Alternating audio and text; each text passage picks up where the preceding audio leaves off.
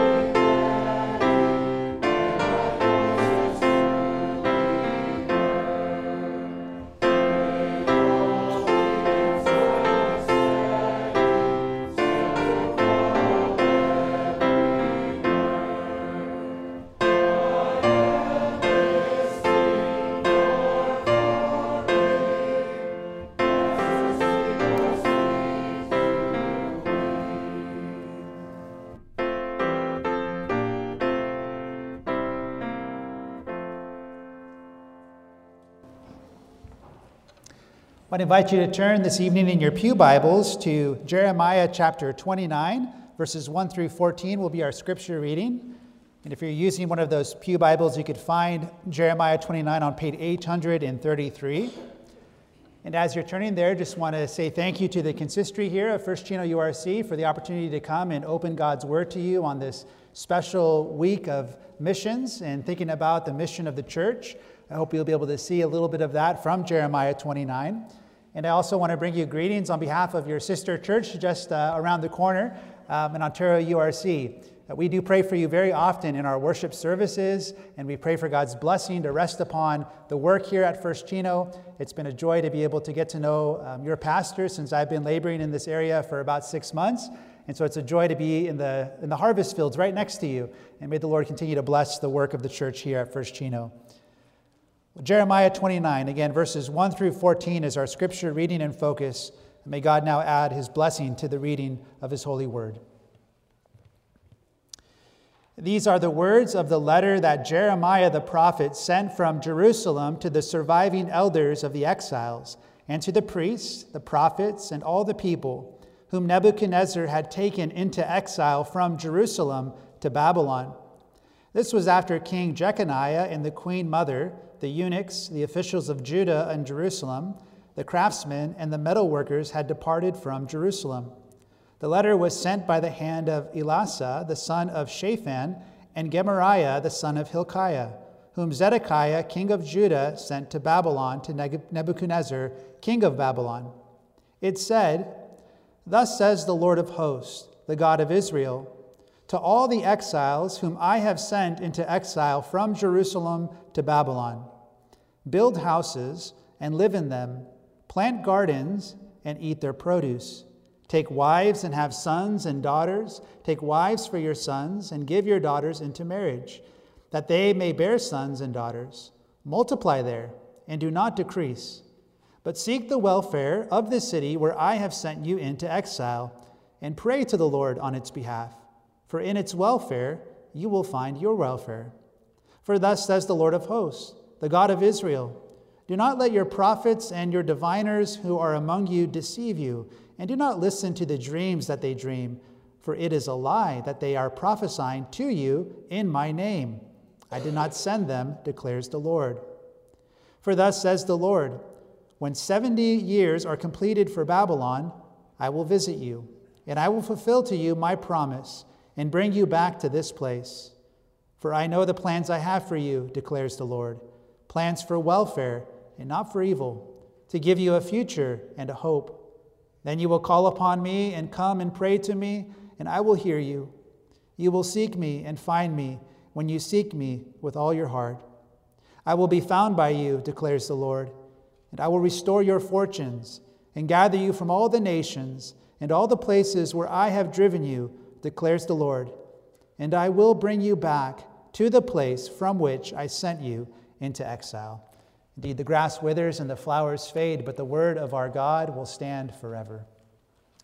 Well, what does the Lord desire from his people who are worshiping here in the city of Chino? I think sometimes in uh, the busyness of life with work and with school, with various leisure activities, and with many other obligations that are on our plate throughout the week, sometimes we could perhaps lose focus of why God has placed us on this earth. That we see here in our text, God brought about social circumstances in the life of his people, Israel, uh, that were unique. Uh, he brought them into this time that we call Babylonian exile. And during this time that they were in, he had plans for them, plans for their growth and their refinement. But he also had plans for them to be a blessing uh, to the city of Babylon as temporary residents. And this evening, whether or not you live in the actual city of Chino or in a different city, or whether you live on the outskirts of the city, uh, God has a word to all of his people in this text about uh, the reasons why he has us on this earth. Uh, it's no accident where we live. It is no accident the time that we live in and the place that we live in. But God, in His sovereign wisdom and by His sovereign hand, has scattered His people all throughout this globe, uh, not so that we could live simply comfortable lives this side of heaven, but that we might live first and foremost for His glory, and that we might be His faithful witnesses in this world. And we want to see that as we look at Jeremiah 29 this evening. And there's three things I want to see with you from this text. Uh, first, we'll see our unique identity in the city, our unique identity in the city. Second, our Christian calling in the city. And then finally, our hope of an everlasting city. If you look at verses 1 through 4, there we begin to see, in part, our unique identity in the city.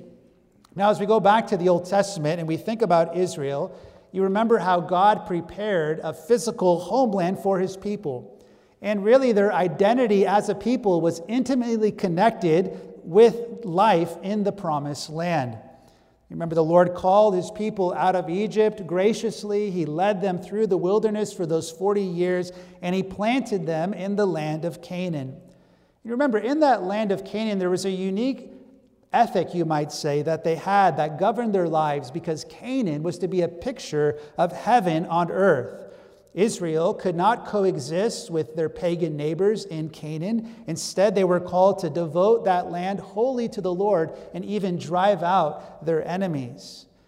But as we come to our text, we see the context here is actually very different. Israel, we read, is they're now far from home, verse 4. We read, all, To all who were carried away captive, whom I have caused to be carried away from Jerusalem to Babylon. God's people were now brought into a new life situation. They were now here considered exiles and outsiders in a land that did not belong to them. And it was God Himself who was behind the scenes. In verse 1, we read that Nebuchadnezzar, that king, carried away the people into Babylon captivity. But then we look at verse 4 and at verse 7, and we see God saying, I am the one who caused you to be carried away.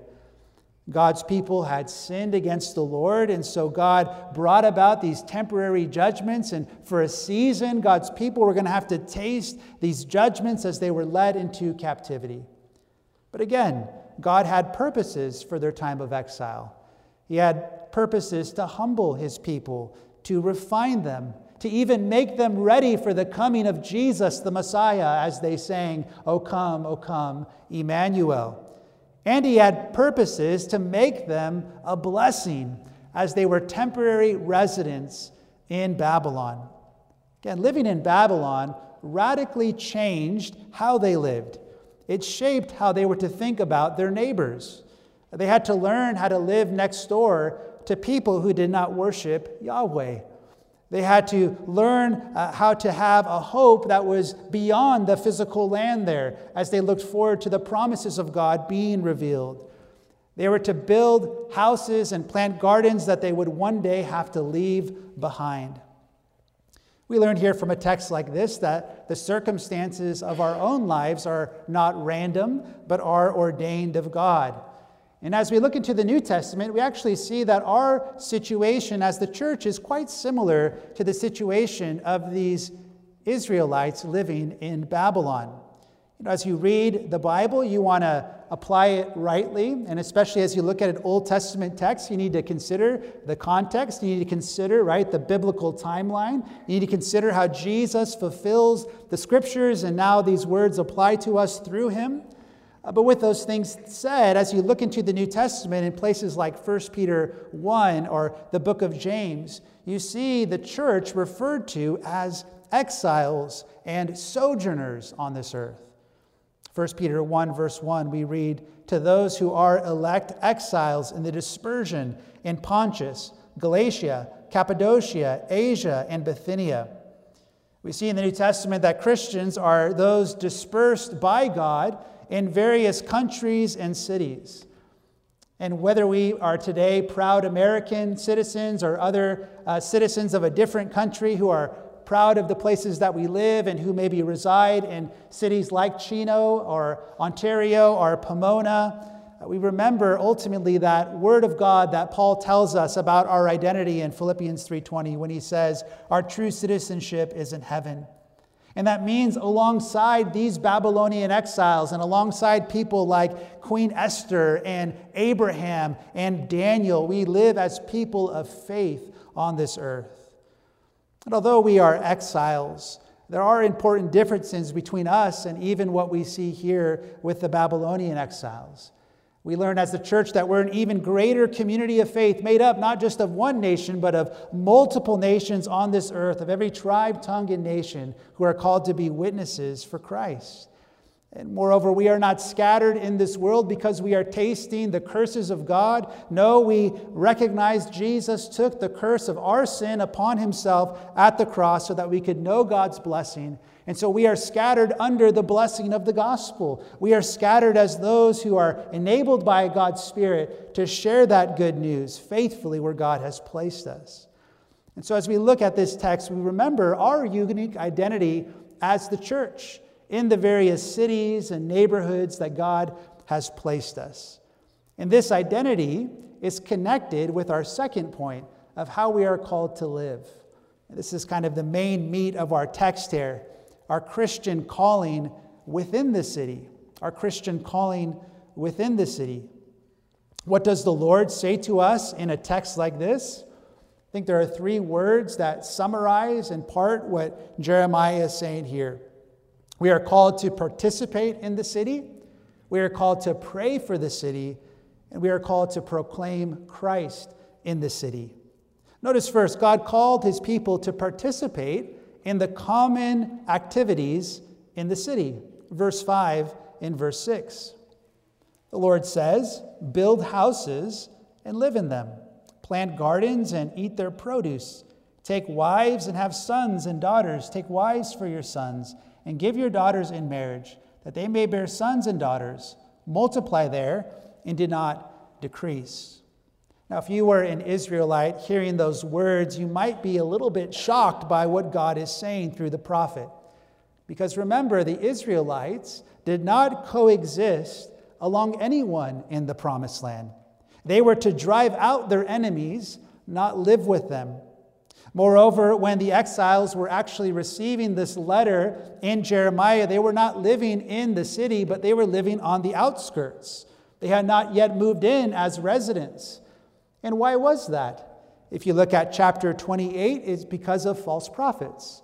There was a prophet, Hananiah, who told the people that God would break the yoke of Babylon and he would free the people to return home in just two years. And so that message sounded pretty good but it was a lie, as we hear in verse 9 of our text.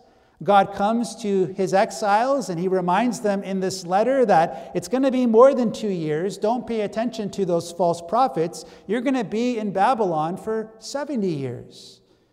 But in that time, God said, I want you to settle down a little bit. I want you to take up some roots. And I want you to build houses, plant gardens, and invest in this city that will not be your ultimate home. I recently read that worldwide, there's close to 5 million people per week who are moving from the country into the urban centers. That's a lot of people who are moving perhaps from the outskirts into the hearts of the city. Uh, the countryside needs the gospel just as much as the cities where I was privileged to pastor in Canada. Uh, the church that I served primarily was in the outskirts of the city before we moved into the heart. The countryside needs the gospel. But what God is reminding us here is that He simply wants us engaged where people are at. Uh, what does it look like to participate in the city? Well, brothers and sisters, it means that we share in the ups and downs of the people that are around us. We willingly put ourselves in places and in settings where we rub shoulders in meaningful ways with unbelievers so they might come to know God. Christians can engage in sports activities in the city, uh, book clubs, community gardening, politics, community service. The list goes on and on in those areas where we can rub shoulders with our neighbors. Christians are called to be hospitable people people who are opening their homes to willingly uh, in, enjoy intimacy with people who are different from them, that they might begin to have conversations and reach them with the message of Christ. We see that as we engage in the city and even common cultural activities, Christians do so with a different motivation. Right? We do so in a way that shows that our hope is in God. As we confess in our catechism, we do so with our labors that spring from faith, that are in accordance with the Word of God, and that are done for His glory. In other words, Christians and non Christians both build homes, but a Christian builds with an awareness that their strength comes from God, and that unless the Lord builds the house, those who build labor in vain. Christians and non Christians both plant gardens but a Christian does so with a sense of dependence on God as the creator and sustainer of all things. Christians and non Christians both get married and have kids. But a Christian recognizes that their marriage is to be a living picture of the gospel of Jesus Christ. And they raise their kids as God's covenant children. You see, we participate in the city, but we do so with this holy motivation. And this also means that as we engage in the city, we do so critically. We're not to assimilate to the cultural idols and sins of our day. Some Christians and perhaps even churches have lost their saltiness, have lost their unique prophetic witness because, because they become just like the world that is around them. We hear the warning from the Apostle Paul in Romans 12, verse 2 Do not be conformed to the world, but be transformed by the renewal of your mind. Now, what does this look like? We, we see examples in the Bible about what this actually looks like in places like Esther and even places like Daniel. Right? You think of Daniel, who also lived in Babylon. When he was there, he was not trying to turn Babylon into Jerusalem, but he was serving Babylon in God's name. Daniel was educated in Babylon. He even participated in the politics of Babylon. But Daniel lived with a sincere devotion to God. And he refused to do those things in Babylon that were contrary to God's word. In other words, Daniel lived in Babylon and he invested in the city, but he never forgot where his true citizenship belonged. This connects us with the second way that we are Christians in this city, we not only participate, but we pray. We pray for the good of the city. Again, verse 7 But seek the welfare of the city where I have sent you into exile, and pray to the Lord on its behalf. Here we see, beloved, the kind of attitude that we should have towards our unbelieving neighbors. God wants us to pray for the welfare, or other translations, the peace of the city. Now, this word, welfare or peace, it's one that you might know. It comes from that Hebrew word shalom. It's hard for just one word in English to capture the richness of what God intends by this word shalom. It, references human flourishing in all of its comprehensive nature physically, mentally, spiritually, socially. This is the word that you hear often in the benediction about God lifting up his countenance upon you and giving you his peace. Now, amazingly, in our text, God is saying to his people, I don't want you just to be concerned with your own welfare. I don't want you to just think about your own level of peace, but I want you to be concerned with Babylon's peace. And God goes even further in Babylon's welfare, you will find your welfare. It's not going to be ultimate welfare, but a level of peace for God's people is caught up in Babylon's welfare. Isn't that a bit radical? What a unique attitude God is calling us to have. In Psalm 122, the Jews were called to pray for the peace of Jerusalem. And now God is saying to his people, pray also for the peace of Babylon. Pray even for those Babylonians that might have killed your Jewish friends and family members as they took you into Babylon captivity. This call to pray for Babylon is really a call to love our enemies. This is the call of Jesus in Matthew 5:44, love your enemies and pray for those who persecute you. This means we pray for whatever city God has placed us to live in. We pray for our neighbors. We pray for our leaders. We pray for people to come to know God's comprehensive peace, body and soul. We pray for the downtrodden among us, the poor, those caught in addictions. We pray for people, and we even pray for those who are opposing the church of Jesus Christ. And as Paul writes in Romans 12 18, as far as it depends on you, we live at peace with all men. And that leads us to, to wonder about our concern for the peace of our neighbors. Right? People today are searching for peace inner peace, world peace, peace in their homes, peace in their marriages, peace in the workplace. And are we concerned with the peace of our neighbors? As we hear a, a, text like this, we recognize that this is a high calling. If we're honest, living in Babylon faithfully means that sometimes life is uncomfortable, it's difficult, it's costly, it's inconvenient. Like Daniel of old, sometimes we need God's wisdom to navigate thorny issues as we're living in the city faithfully. We need strength to willingly inconvenience ourselves for the good of our neighbors that we can reach them for Christ. How can we love like this? Who can love like this? Well, I know one man who left the glories of heaven and who willingly came into the cities and towns of this fallen world and who rubbed shoulders in meaningful ways with people who were very different from him. Jesus engaged with the poor and with the rich, with those inside of the church, those outside of the church, with little children and with adults, with those caught up in all kinds of sickness. Jesus came and often he was misunderstood. Often he was mistreated. Often he was misrepresented. Often Jesus was even hated by the people he came for. And at the end of his life, the love of God was manifested in this that Jesus died for sinners. Jesus came to bring peace between God and man through his cross, that sinners like you and me might be reconciled to God forever it might know everlasting peace and joy with our God. And this ties in, beloved, with the third thing that we are called to do in the city. Wherever God has placed us, we are called to proclaim Christ.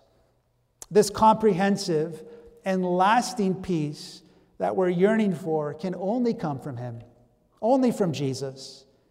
And we see then that Christians are not only exiles in the various cities that God has placed us in, but we are also ambassadors for Christ. What is an ambassador? An ambassador is someone who belongs to country A, but they live in country B as a representative spokesperson. They represent their home country in a foreign land. In order to be an effective ambassador, you need to understand a little bit of the culture that you're in. You need to speak the language. You need to be able to connect in a meaningful way. But your values and your identity ultimately belong to that land that you represent. Beloved, God has placed you here as a church in the city of Chino as ambassadors for Christ. Therefore, you are called to represent the values of Christ in this place, to speak his message to your own neighbors as you call them to be reconciled to God through Christ, that they might know God's peace. When Paul was at Corinth, God said to him in Acts 18, Do not be afraid, but go on speaking, and do not be silent, for I have many in this city who are my people. Even as we look here at the Old Testament, we see things that we are called to as the church the great commandment to love our neighbor as ourselves as we seek their good. And we also see the Great Commission as we're called to pray for the city and also preach Christ in the city wherever He has placed us, all for the glory of God. And as we do this, we do it with a firm hope in our hearts. And that's the third thing we need to hold on to, even in all of our labors. The third thing that we see in our text our hope of an everlasting city. You see, here in our text, we see that the peace and the prosperity of Babylon was not ultimate. Israel was not to try and turn Babylon into their everlasting home because God had better plans for them. God had something even better in store for his people. Verse 11 God says, For I know the plans that I have for you, declares the Lord plans for welfare and not for evil, to give you a future and a hope. Now, sometimes this text could be misunderstood today Sometimes this text is seen as a bit of a, a, general blessing upon all of our ordinary labors, a kind of text that's, you know, over the new year, that God will be there to prosper our business, bless our marriage, and kind of, you know, just give us a good future in the year 2023. But the context of this verse, right, is sobering. Exile is going to be a long time 70 years. God's people, for a little while, they're going to have to taste discomfort and the very judgment of God for a season. But God says, I will cause you to come home.